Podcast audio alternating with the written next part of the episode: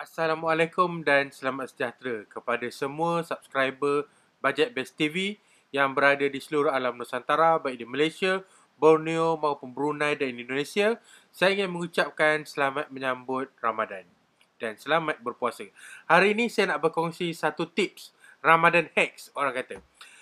Saya bukanlah ustaz dan tips ini bukanlah asalnya daripada saya.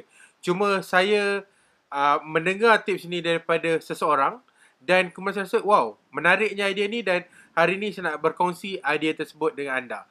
Idea Ramadan hacks.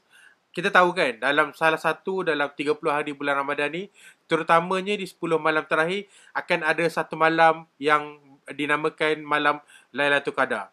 Satu kebaikan atau apa-apa juga yang kita buat pada malam ni, kalau diberi pahala, pahalanya equivalent ataupun bersamaan dengan 1000 bulan.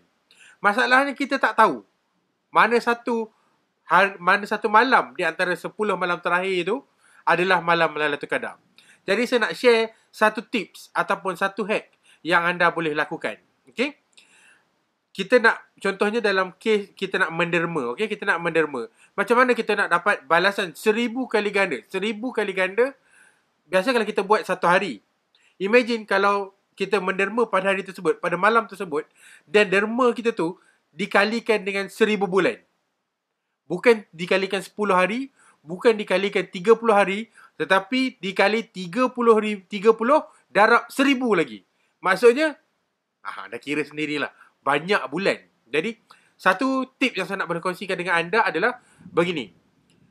Dalam function online banking kita, kita boleh buat schedule transaction. Okay? Schedule transaction.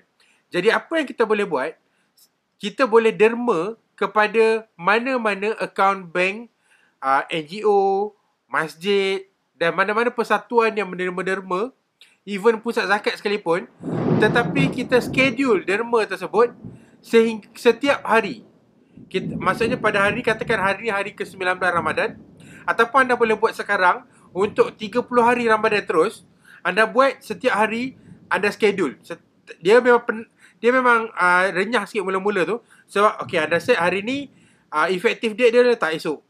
Kemudian buat semula transfer, effective dia letak lusa. Effective dia letak hari ketiga, keempat dan seterusnya. Sampailah hari raya pertama. Buat setiap hari. Kemudian,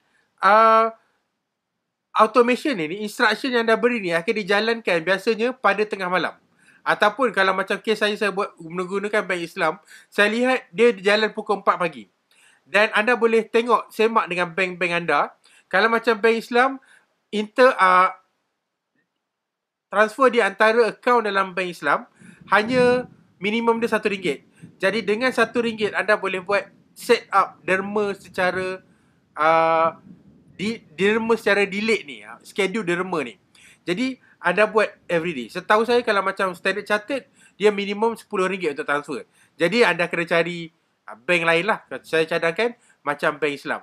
Kemudian anda tinggal cari beberapa akaun untuk badan NGO ataupun masjid untuk anda transferkan. Kemudian anda schedulekan. Jadi setiap hari bila anda dah set, dia akan run instruction ni pukul 4. Jadi imagine untuk setiap hari 10 hari di hujung Ramadan, anda ada satu derma yang akan ditolak daripada akaun anda pada hari tersebut. RM1. Kalau anda set RM1 lah. Kalau anda boleh juga set RM10. Jadi anda imagine, anda sekarang dah cover untuk 10 hari tersebut. Jadi kalaulah anda kata ibadat kita diterima, derma kita tu diterima pada malam tersebut, dan malam tersebut adalah malam Lailatul Qadar, alhamdulillah. Kalau kita niat kita ikhlas, dan amal baik kita diterima oleh Allah, pahala yang ataupun ganjaran derma kita tu akan jadi lebih baik daripada 1000 bulan. Jadi saya nak kongsikan dengan anda. Di bawah ni kalau anda masih tercari-cari nombor akaun bank-bank ataupun nombor akaun bank NGO ataupun masjid-masjid, badan-badan yang menerima derma yang boleh anda dermakan, saya ada share di bahagian description di bawah. Anda boleh refer dan pilih mana-mana satu. Anda boleh, kalau anda boleh double check dan tengok dia punya, bila anda masuk ke nombor account akan anda nampak lah, itu adalah masjid ke, NGO ke. Maksudnya bukan nombor account saya kan. Anda boleh check. ada yang ada email address, ada yang tak ada email address. Kalau tak ada email address tu, anda boleh letak je email address anda, sebab tak bila konsep saya, bila kita bagi, tak semestinya kita nak bagi tahu dia yang kita transfer pada dia. Sebab kebanyakannya pertubuhan ni dia memang, account tu memang dedicated untuk menerima derma. Jadi pada saya letak receiver's email address tu, saya letak saja alamat email saya nak tengok benda tu memang berjalan lah. Jadi ini tips yang saya nak kongsikan dengan anda. Kalau anda rasa bermanfaat, like, share, komen di bawah. Kalau ada apa-apa lagi yang saya boleh bantu, maklumkan saja saya. Jumpa lagi dalam video akan datang pada minggu depan, di mana saya rasa saya akan berkongsi satu video menarik, perbandingan yang menarik. Nantikan minggu depan untuk tahu apa video tersebut. Dan sekali lagi saya ucapkan selamat berpuasa.